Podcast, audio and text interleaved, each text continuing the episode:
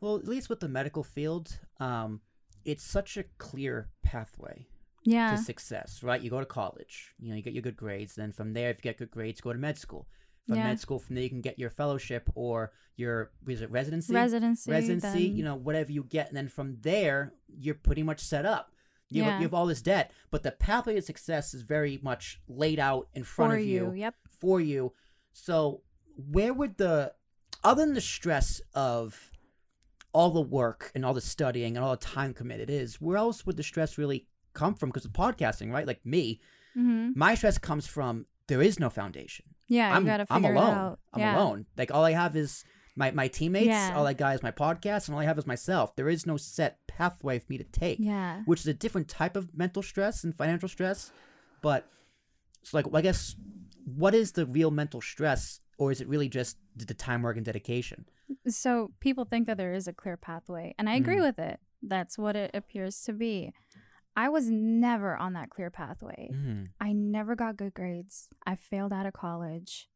And I saw that this foundation that was laid out is not to help you get into medical school and become a doctor. It's to filter you out. And I get it. You don't want Right. doctors Yeah. who don't study and do their work. But then there are just some people who are good students. They're hardworking and just need additional help. And I was one of them. And I, you know how you just said you're alone because there's no real, well, you're alone in medicine too. There's Mm. no community that I've seen that I was able to, and I, and I looked hard because I, I was that outlier.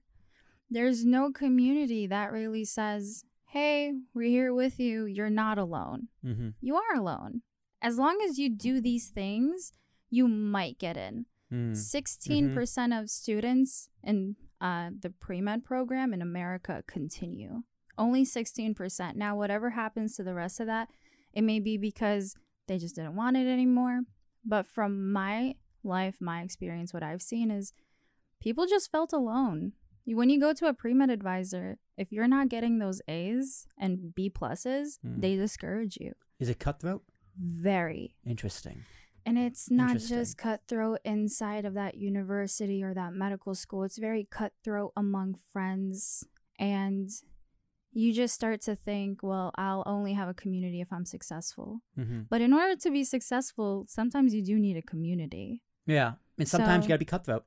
Yeah, and if if there are medical students out there who are depressed, who feel like they're not good enough because they're not getting those good grades, or it's just so competitive, and their pre med advisors are telling them, "Don't put all your eggs in one basket. You should think of another career." Yeah. Well, you can start listening to me because I went through hell. I want to talk about it. Hope, and that's the that's the awesome part about podcasting. You don't need to know that person who's listening in order to build that connection. They can Mhm. listen to you and be Mhm. like, "Oh, damn, I'm not alone." Like, are you- Someone's going through this. Are you